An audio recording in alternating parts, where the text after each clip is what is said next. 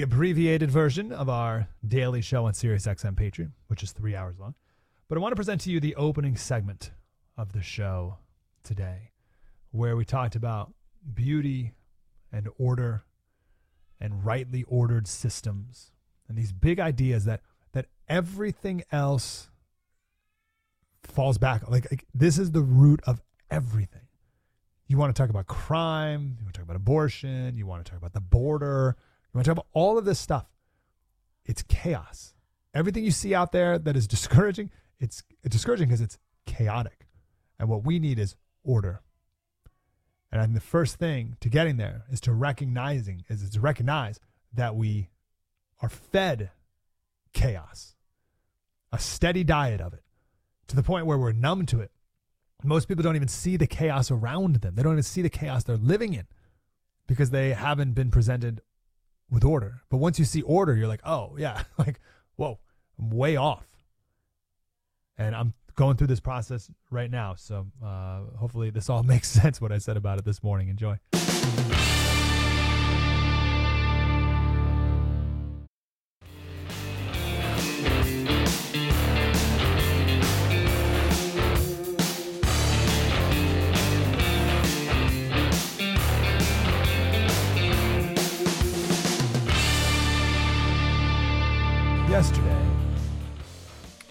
For a couple minutes about the 40 year old nurse practitioner, mother of two young boys, who, with her husband, it's like her pimp, I guess, went on website, webcam websites and did sexual things for money. She's a prostitute.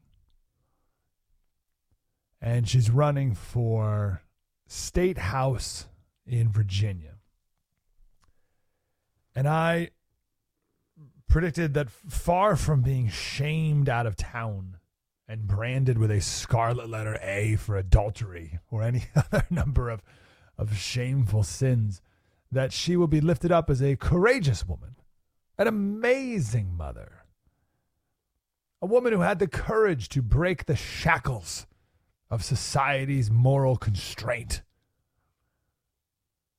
This is a woman who should be lifted up as, as, as a, mother of the year. Lifted up. This is how a wife should be breaking free from what oppressive society has told her is appropriate for women to be. Slay queen. That's what. Slay. That's the what they say, I guess. Let's chat about this. We talked to Sebastian Gorka yesterday about something else dealing with morality. And he had there's two words in particular that really stood out. And it's in this little section here. It's hard to start a Gorka clip and end a Gorka clip because it, it, just keeps it's just so good. I don't know where to stop it. But here, here's part of it. I'm sorry. Mm, I love the ordered systems based. Oh, that's those are the words. Let me, let me go back a little more. Try this. Because that is anarchy. And we need to get back to the original paleocon, liberal with a small L. You know what I mean? You know, the Burkean liberalism with a small L, where it's about you know, ordered systems based upon values. That's how you protect freedom. Yes, yes. And uh, let's yes. jettison these chronic ideas that actually actually help the left, Mike. You know, Liberta- uh, the Cato Institute, the crap that comes out of the Cato Institute.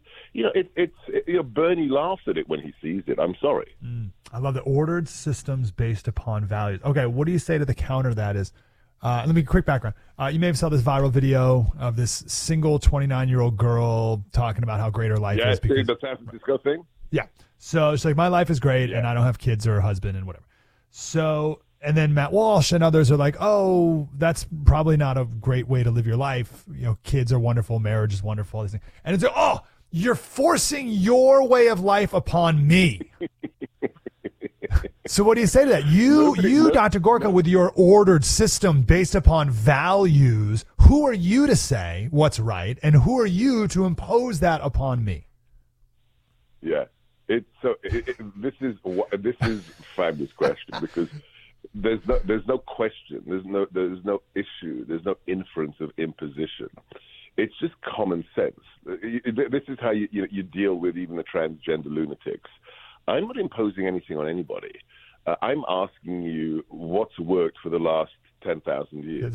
I mean, let, us go back to what conservatism actually means. It is to conserve things that work. Yes. That's why we are very leery of change because what's worked since since the door, since since the time we left tribes, what's actually worked?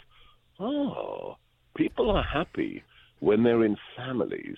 Yeah, you can always point to the outliers where, you know, the single mother and Ben Carson's illiterate mother who had no husband to help her. Yeah, but that's like less than 1%. What has worked over time? Um, not allowing adults to have sex with children. Yeah, that works. Uh, not sexualizing children. Yeah, that's worked over time.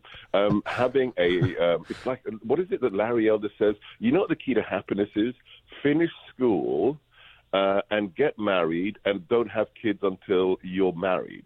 If you follow those three things, the likelihood of you actually having a functioning life 30, 40 years later and being happy is incomparable to any other chronology of those three things. If you don't finish school, if you have kids before you get married or you don't get married, guess what? The likelihood of you being a screw up or screwing up your children skyrockets. So forget imposition. We're not into the we're the opposite of the imposition brigade, right? We stop there. It goes on. The, that that clip, that clip made me chuckle a couple times. I love when I ask. This happens sometimes to people. I'll ask them a question, uh, pretending to be the other side of an argument, and their response is, "Yeah." Uh, I was like, "Yeah, no, I, I know." I got I know the argument. Yeah. We're just looking at the last, I don't know, 10,000 years of the human experience and what works and what doesn't. That's all. That's all we're But progressives must progress. They must, as the final verse in the book of Judges says, as it's describing what how how miserable things were. This is the 14th century BC. Everyone did what was right in his own eyes. Everyone did what was right in his own eyes. You know, there's nothing new under the sun. There's nothing new under the sun. This has all been done before. Moses said when he gave people, the, the Israelites, the law, he said, You shall not do according to all that we are doing here today, everyone doing whatever is right in his own eyes. It's in Deuteronomy. You, you, we, people defining what is right and true is a recipe for disaster, but that is postmodernism. That is progressivism. Pilate asked Jesus, What is truth? And that is the guiding principle of today. what is truth, anyway? You know, there is no truth. That is the guiding principle. And from that, you can only get disorder and chaos. Conservatives want ordered systems based upon values. Progressives want chaos because there are no values. Because who are you to say? So there's no values.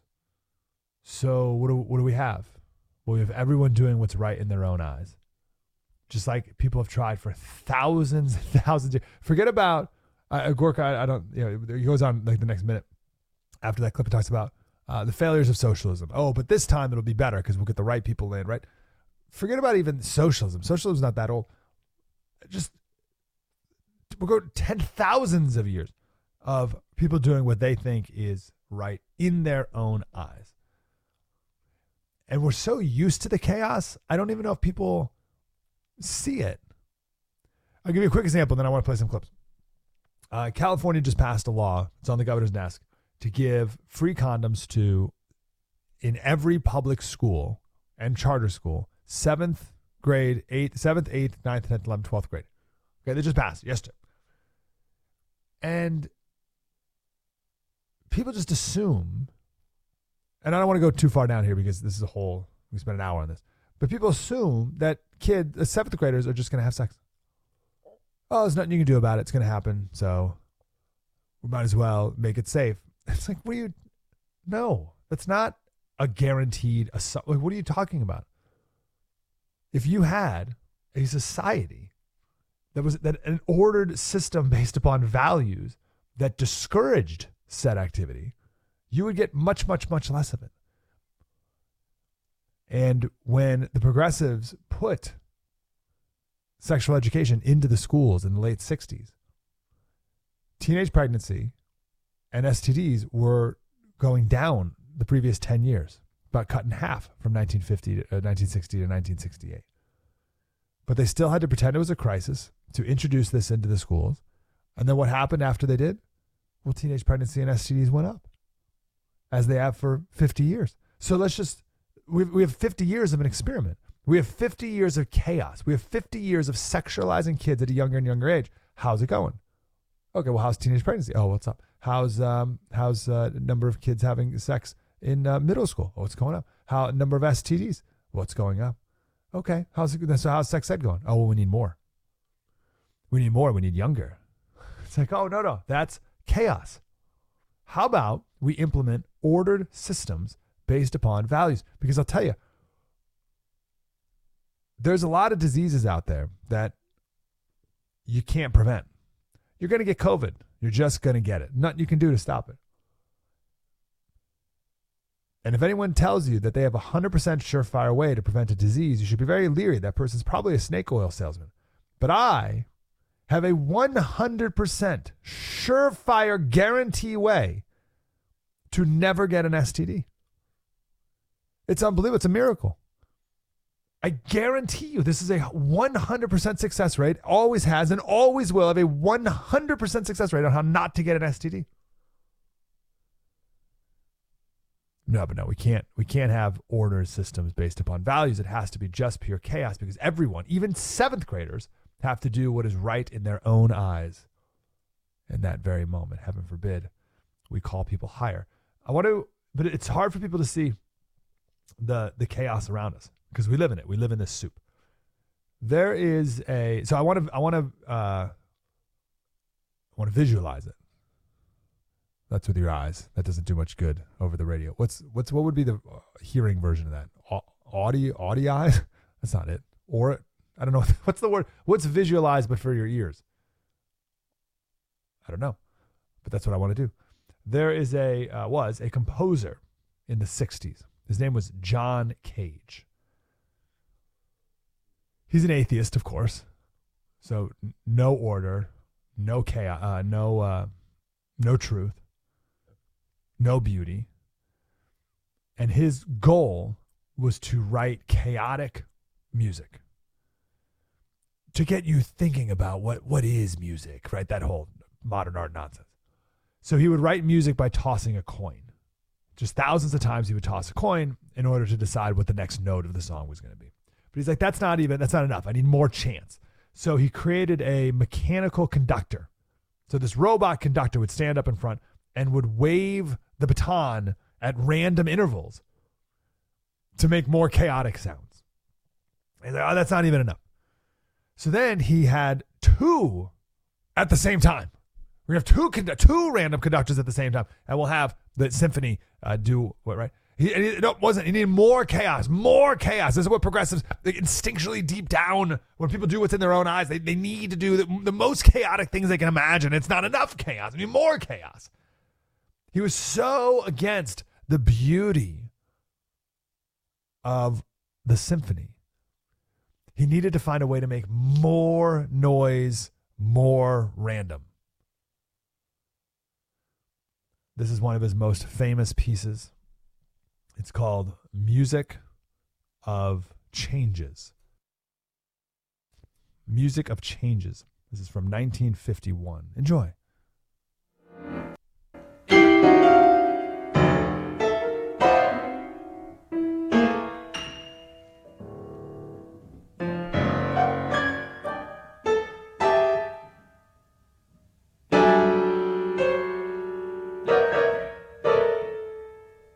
It. So that goes on for 44 minutes. I'll, I'll click. I'll just click anywhere else. Let's see what this is. Oh, we got an ad, which is better. I'd rather have an ad.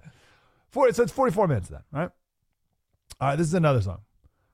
This is Landscape, Imaginary Landscape number four. There are 24 performers with 12 radios, old school radios with the dial that you spin. I don't know why there's two people per radio. I don't know what that's about. But they just scan through the radios randomly. Each each of them scan through the radio and here's the song.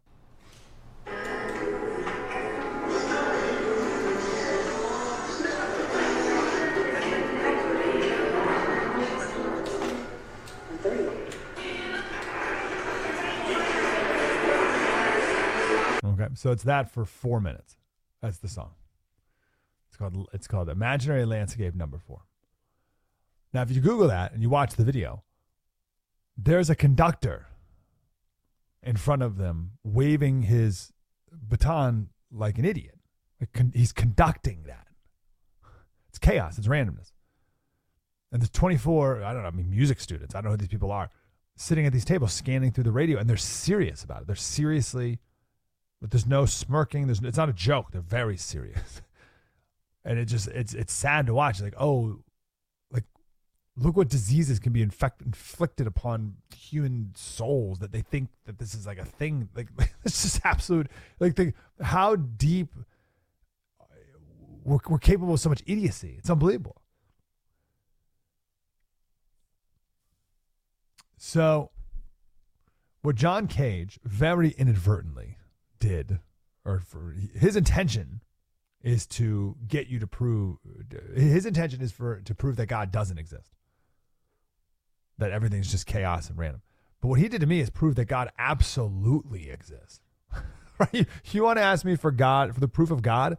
This is one of my top go tos, because God is a God of order. This is what random chance produces. This is what evolution produces. Random chance does not produce human beings and consciousness. There has to be a creator for that. Random chance does not even invent the piano, let alone beautiful music from it. This is one of my favorite uh, classical pieces. It's uh, just compare that. Compare to this is Sorelli. Compare that to this. This is an Italian composer, late 1600s.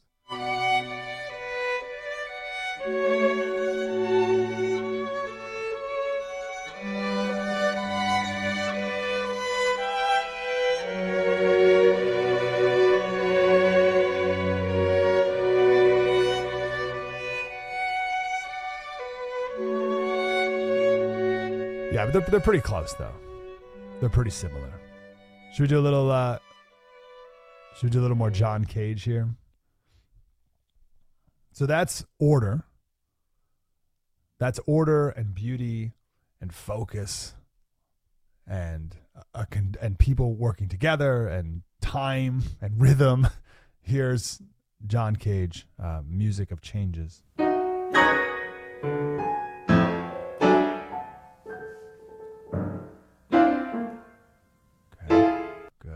So just a little side by side. Just. I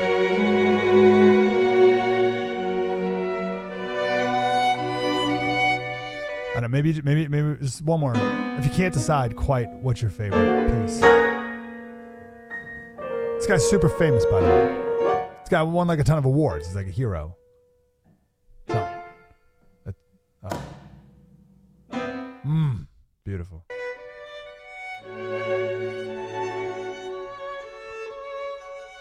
You see what they want to destroy? Do you see what humans were capable of? Do you see what do you see what we can do? That's a thing we can make. This is what this is what is possible. And instead we're fed this. I actually don't like and this to me like isn't even that like, that's not even that bad and I, am not gonna always make fun of tiktok radio channel 4 i, I, i'm kind of like i think i was on thin ice the other day with the bosses with that. But like what there's no words to this what John Cage did. Go listen to the the songs that are out today and the words of the songs. And they make it way more even offensive than randomness. Maybe maybe that's the difference. You know, I should use a different example. John Cage isn't even that bad because he's just random. He's not pure evil. He's not inflicting noxious ideas into the souls of children. so John Cage, like, isn't even the worst. But are you with me? Like, that's a physical, auditory representation of the of how rotten our modern ideas are. That's it. And instead, if we called kids especially, but all of us, if we called all of us higher, like imagine if you go into a restaurant. Like I just, I went to the grocery store yesterday, and they were po- they were they were piping in like like rap music, like rap EDM techno dance. I was like, what are you? I'm here to buy vegetables. Like, what is what is going on here? Who is this for? No one in this grocery store right now likes this music. What if we lived in a society that played real music?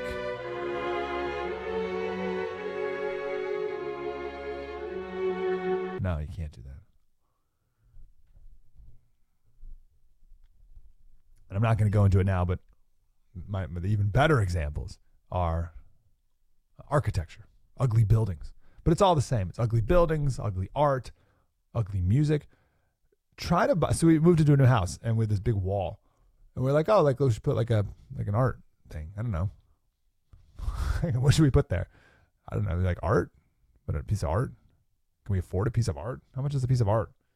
I don't know. So we looked at art. All the art, it's just like two colors. Just like that's that's all there is. There's no like real paintings of things. Like just art, like random colors, and you're like, oh, that's not. I don't want to look at that. Who wants that? That's ugly. But you know, it's right in their own eyes. Right in their own eyes. But then in life, so we're fed equally bad ideas. That's my point. It's not just bad music, it's and bad art and bad architecture. It's bad ideas. We're told to live by chance. We're told to raise your seventh grader by chance. Just drop your seventh seventh grade girl off at school and uh, see what happens. Oh, we'll see what happens. Oh, look, look at that. They're having sex. Oh, well, better give them condoms. Oh, you know, this is the way it goes. Can't stop them. Well, yeah, no, not if you throw them into randomness. Of course, it'll decay. And here's my favorite part of the John Cage story. The composer guy, composer. My favorite is my favorite part of the story. These people who who propose that we should all live by randomness. They can't live that. They can't live that way. Like none of these people, none of these postmodernists can. So they'll say there is no truth. How do you know? Is that true? Is it true that there is no truth? Like, boom, done. It's done. So anyone who says there is no truth, you just you just destroy their entire. there is no truth. Is that true? We can't know. okay, get out of here. Words have no meaning. Do those words have no meaning? You just told me that words have no meaning using words. So what are we doing here? They can't live up to it. So the best part of the John Cage story is at the end of his life, he took up this hobby of going into the woods. I'm not kidding. This is a true story. He went his hobby was to go into the woods and collect mushrooms. Don't know why. But he created the largest private library of mushrooms in the country. And here's what he said He said, I became aware, I became aware at the end of his life, he became aware that if I approached mushrooms in the spirit of my chance operations, remember how he would compose his songs with chance, randomness? If I approached mushrooms in the same spirit of my chance operations, I would shortly die. So I decided that I would not approach them in this way. That an amazing end to the story? He spends his whole life preaching this philosophy of chance and how can we make things more chaotic, more cacophonous? Ooh, word of the day. I can come up with cacophonous, but I can't think of the the word for whatever vi- uh, visual is for the ear. Anyway, more ran, more awful, more horrific to the ear. It's like his whole that's his whole philosophy of the world is chance and no order, no truth, no beauty. And we all need to go along. This is the world he's creating, the world he wants all of us to live in. Does this his whole life. And then near the end of his life, he realizes that he can't even apply that to his little hobby of collecting mushrooms because if he randomly ate mushrooms, he would die. So instead, so he, his whole life is chance and order. But when he's collecting mushrooms, oh, it's very orderly, very deliberate, uh, great uh, identifications based off of color, size, uh, type of year, um, uh, where they're growing, how they're growing. Uh, let's order them. Let's categorize them based off of uh, color and name and Latin name and like that's that's how his dumb little hobby couldn't even be done in the same way that he says we should all live our lives. Yet, that's how everyone's living their life. Chance. Do not listen to these people who spout this nonsense.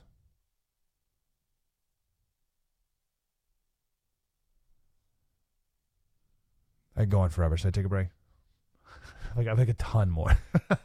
this is one of my peeps. I just had I had to do it. I had to go this way. I'll stop here. I had to go. I had to do something because when Sebastian Gorka yesterday said ordered systems based upon values, I feel like that just gave me a green light. I had to roll on that because that is so good. I've never put it so succinctly. I don't like that word succinctly. I've never put it so pithy. Ordered systems based upon values. That's what conservatives want. We want ordered systems. We want this. We want this. I want beat, rhythm, measure, time, notes, harmony, accompaniment. We want ordered systems based upon values. Oh, man. How did that happen?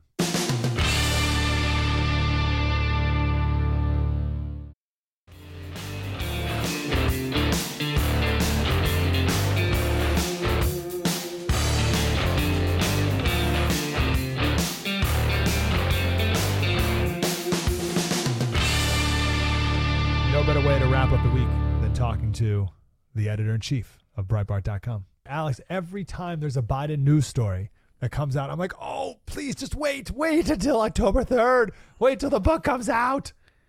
Yeah, it's definitely thanks, Mike, for the intro. Um, and yeah, definitely something that's been crossing my mind a lot. But I have to tell you, I am um on cloud nine with the timing of the book because when I committed to the project over a year ago, uh, there was obviously a lot of consideration uh, that Joe Biden. I mean, maybe wouldn't be alive, but certainly might not be running for president at that point. point, and uh, who knows what could happen in the news cycle until between when I started researching and when the book was going to actually appear on shelves.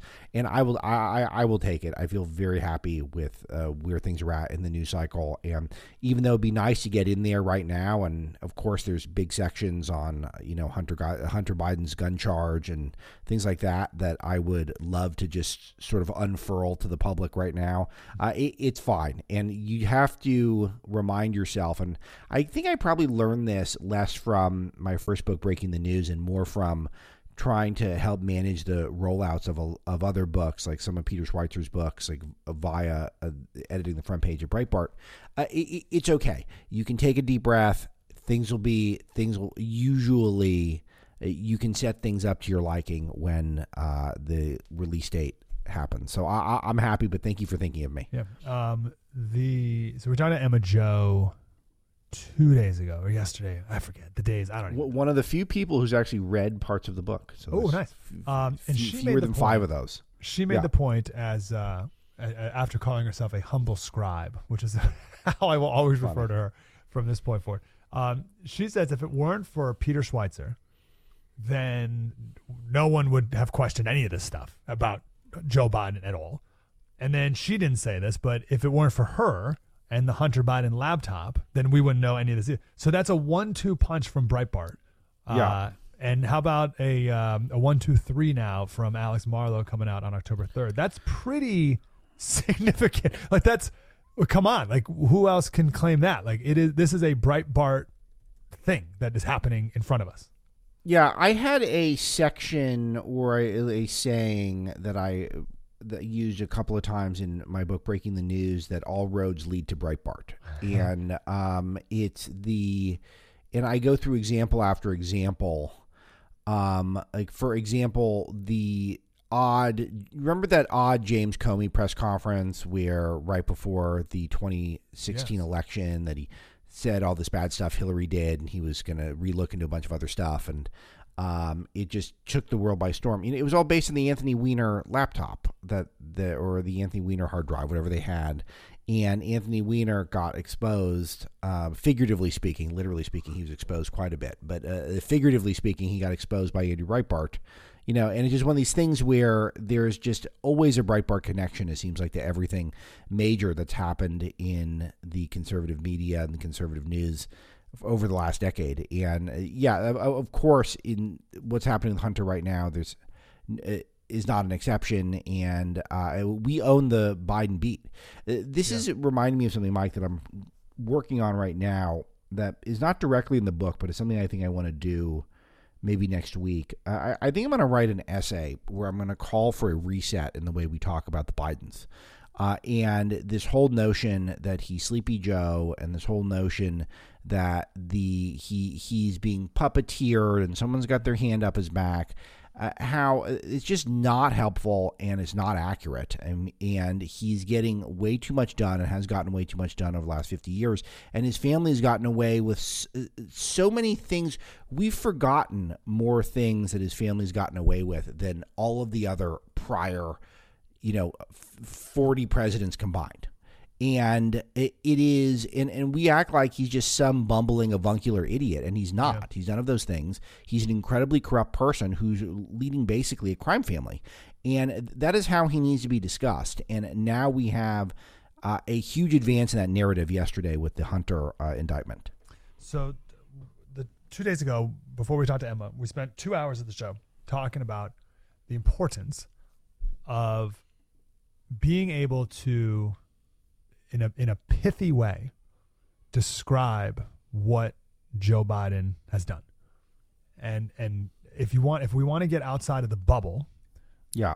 we need to have it. In, it needs to be in a piercing, deliberate. Right, it's got to tell the story and also speak to the immorality of it quickly. We don't have a lot of time here. It's got to be one. pew.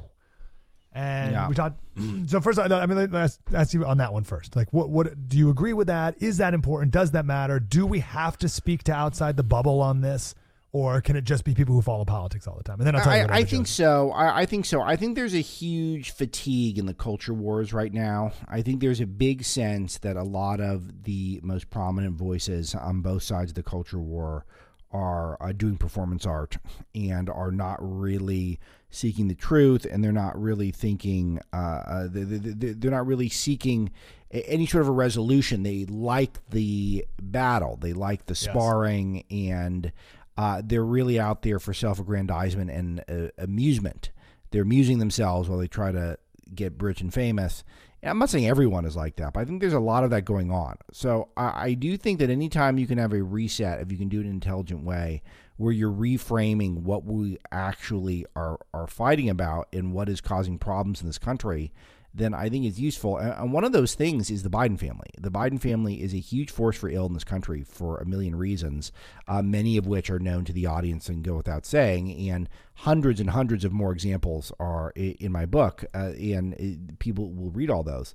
Um, but it's the do I have off top of my head like a one sentence summary? I, I I don't, but I do think if I could hone one or you could, Mike, I I think it'd be useful because Well- th- th- they are a real problem, and uh, it'd be good to be to, to be rid of them. To be frank with you, Yes, and and I didn't mean to set you up to Yeah, yeah. come up with one on the spot, but It- I- it's I, great. say it no, because, it, it would have been a good question. no, no, no, I say it because Emma did, and Yeah. what Emma did. What was it?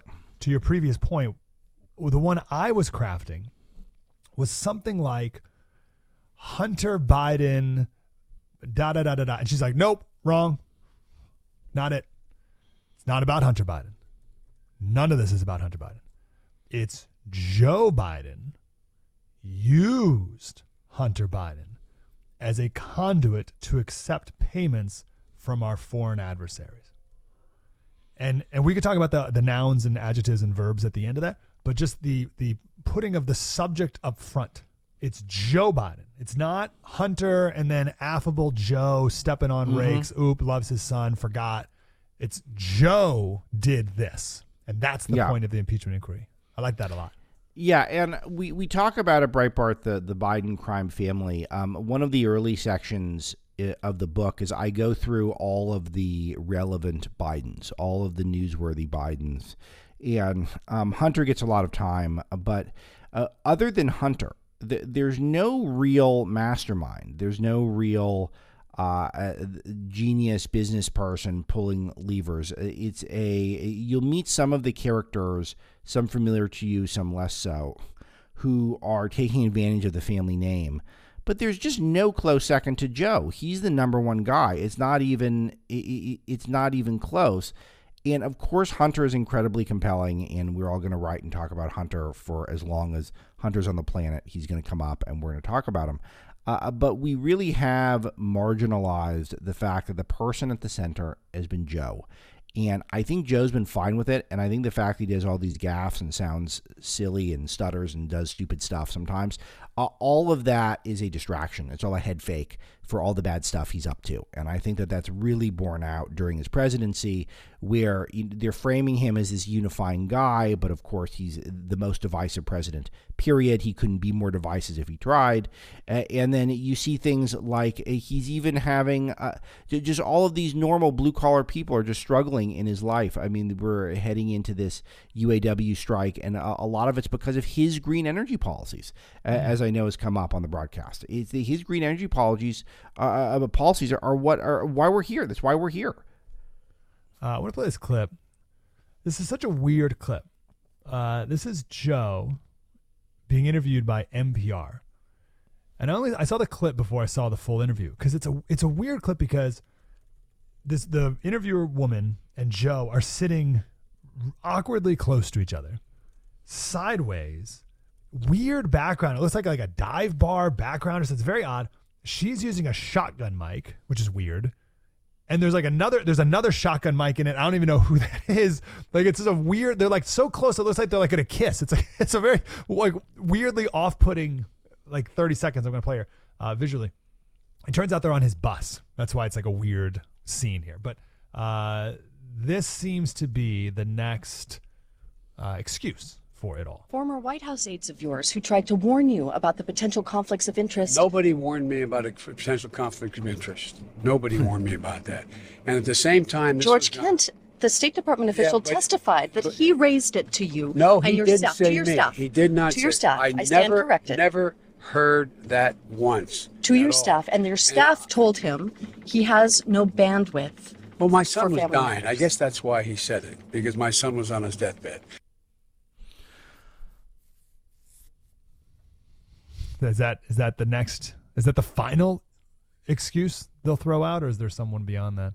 he does this all the time where he says that he's done something or he hasn't done something and the exact opposite has happened mike it, it's I, it wouldn't stun me if he just makes a 180 the next time this comes up and he acts like it's no big deal and he does this a lot he did this recently with cognitive testing where he uh, said that he gets cognitively tested all the time. And then a month later, he was asked about again, and he said he would not get tests. And then he sort of raged. He flipped out at the reporter that asked about it and said he would never do that. And he asked if the reporter was on crack. Uh, that that actually happened.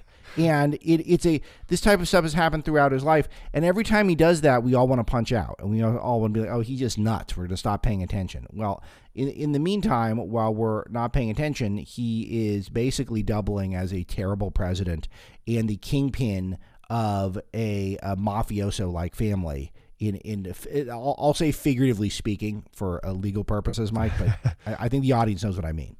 Uh, Washington Post, one of the guys there, one of the editorial guys, uh, Mm-hmm. wrote this editorial that, that Joe and Kamala need to not run next time. And uh, its, its first point is it's pretty interesting that they throw and Kamala in there as if Like she's also 80 years old, and right? she's not. Yeah. Like she's her own separate, indistinct, distinct person uh, that has her own problems. But they throw him in as like a package deal. Um, but even and even that, that was a question from an NPR reporter. So, uh, do you sense, and should we be encouraged, or how should we feel about more of these questions being brought up? Oh, yesterday on CNN, they did like a run through. I don't know if I have it here. They did a run through of like six or eight. Here they are. Yeah. on, I don't know if it's Let me just jump ahead here just to get a taste last of month alone, uh, he claimed he had witnessed a bridge collapse in Pittsburgh when he actually showed up about six hours later. He claimed that his grandfather had died just days before he was born himself at the same hospital. In fact, his grandpa died more than a year before in a different state, not not the same hospital. Um, and But he goes on for like a minute and a half. With it's like now some of those are silly and goofy, but is there more? Maybe that's why we give him like the affable grandpa because it's like, oh, that's kind of close. Or should we look at those differently? Yeah, I, I, I think that what's interesting, I was thinking about the David Ignatius column in the Washington Post, which is I was kind of excited about it just because I like when the media seems confused. Um, but it also really portrays Joe as a unifier and that someone who has done a pretty good job and has really kind of brought the country together. And, and then I realized, oh, yeah, this guy's just just another stupid media guy who just writes stuff that Yeah, it doesn't mean anything. Uh, no, uh, Joe Biden's not going to stand aside. He, he's running. He's in charge. He's going to be favored to win. Anyone in this audience who thinks in the era of cheat by mail that Joe Biden has any doubts he's probably going to win. Uh, and I'm, I'm not saying he's definitely going to win. I'm just saying that he's sitting around thinking, I got cheat by mail. I'm going to win. And uh, he's wanted to be president since he was a baby.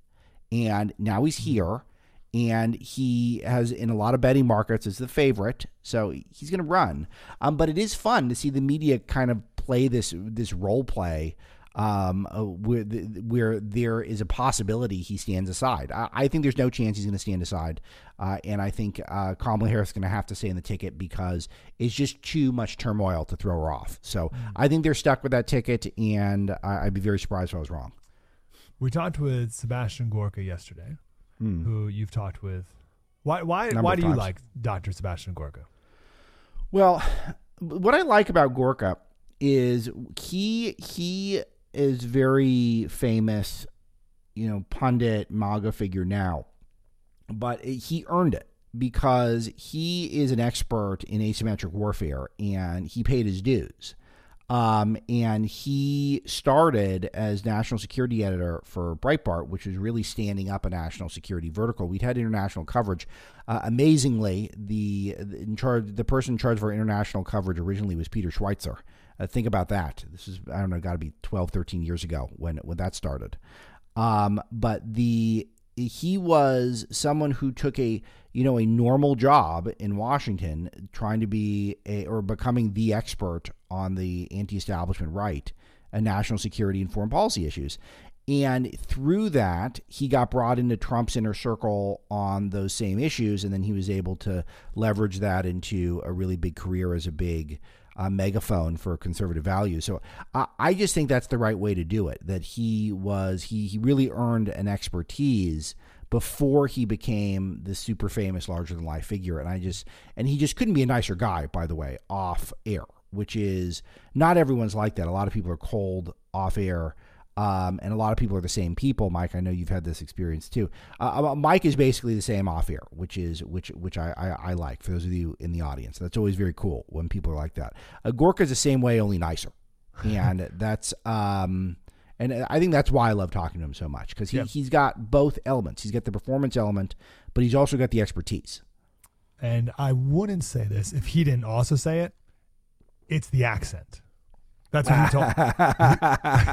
That's what he told me. I, again, I wouldn't have said. I wouldn't have thrown that out there, but he he said that first. The Um, booming voice does help. so uh, I bring it up. We talked yesterday, and I forget what we were talking about uh, that brought to this, but he said that conservatives believe in ordered systems based upon values. And I so love that. Ordered systems based upon values. hmm So we spent uh, the first hour of the show talking about chaos versus order. And I just want to throw to you the example we used. So this is John Cage. John Cage was a composer in the 50s, and his whole thing was Sure. about making random random sounds. So this is one of his pieces. So he would for uh, everyone who missed the segment, he would flip coins to figure out what the next note should be. He made a machine that just made it was a conductor that would wave the baton randomly, and that wasn't random enough. So he would have two conductors at the same time, right? And it was just all chaos. And here's like something he came up with. This is the music of changes.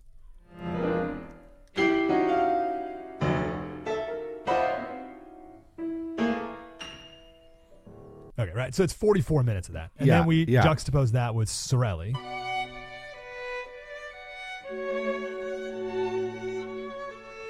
Okay, so it's like it's obvious, but that's just a physical auditory representation of the bad ideas that we're also being fed every single day in our culture. Um, so can you just speak to this idea of, of ordered values, of order? Like that's what conservatism is versus the chaos that we see around us all the time, architecturally, art, music, and just ideas.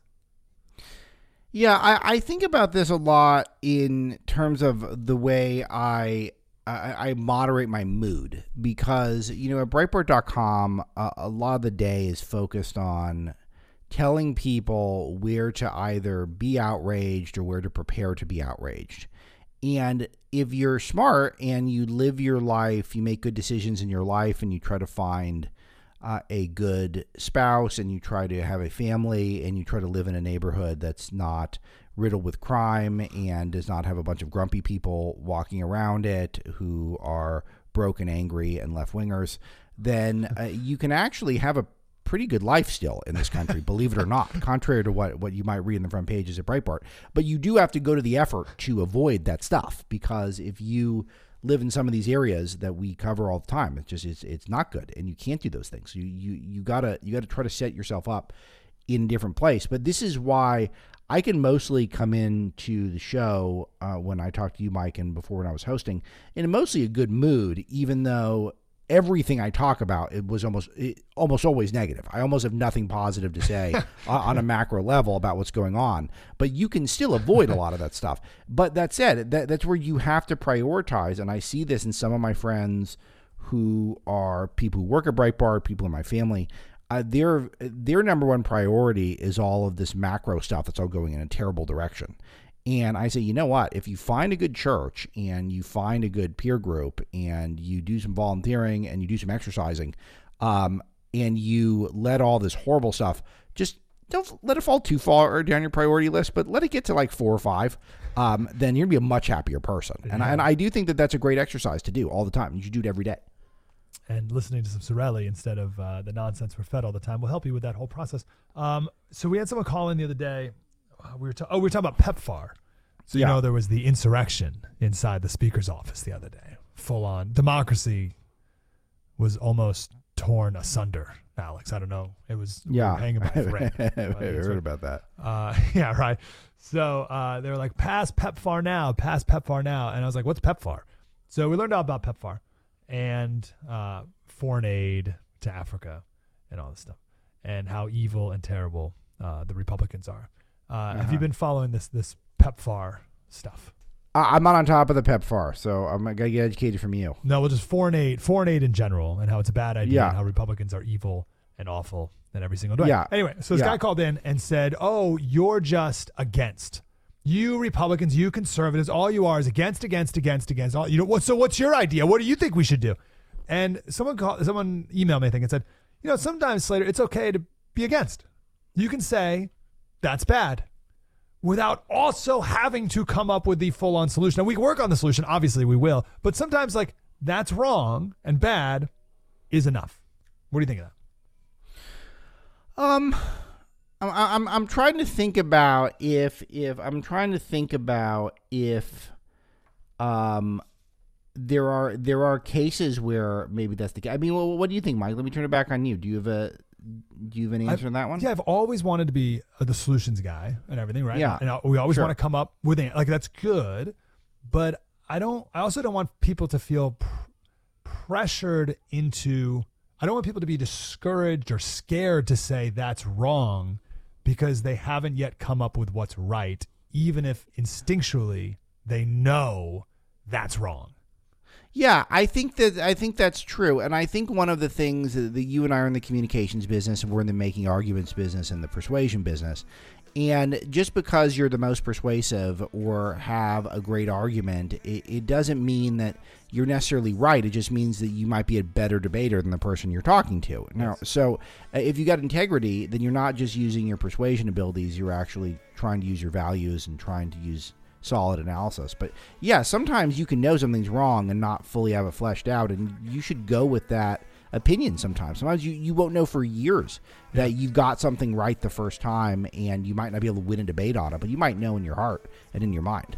Alex Marlow, Breaking Biden is the book. Go pre-order it right now. It comes out in like two, three weeks, but get it right now, and let's get it higher up on the charts than uh, than it even now is, and it already is pretty high up there. Breaking Biden by Alex Marlow. Alex, thanks, brother. Thanks, Mike. Thanks. Appreciate you. Breaking Biden.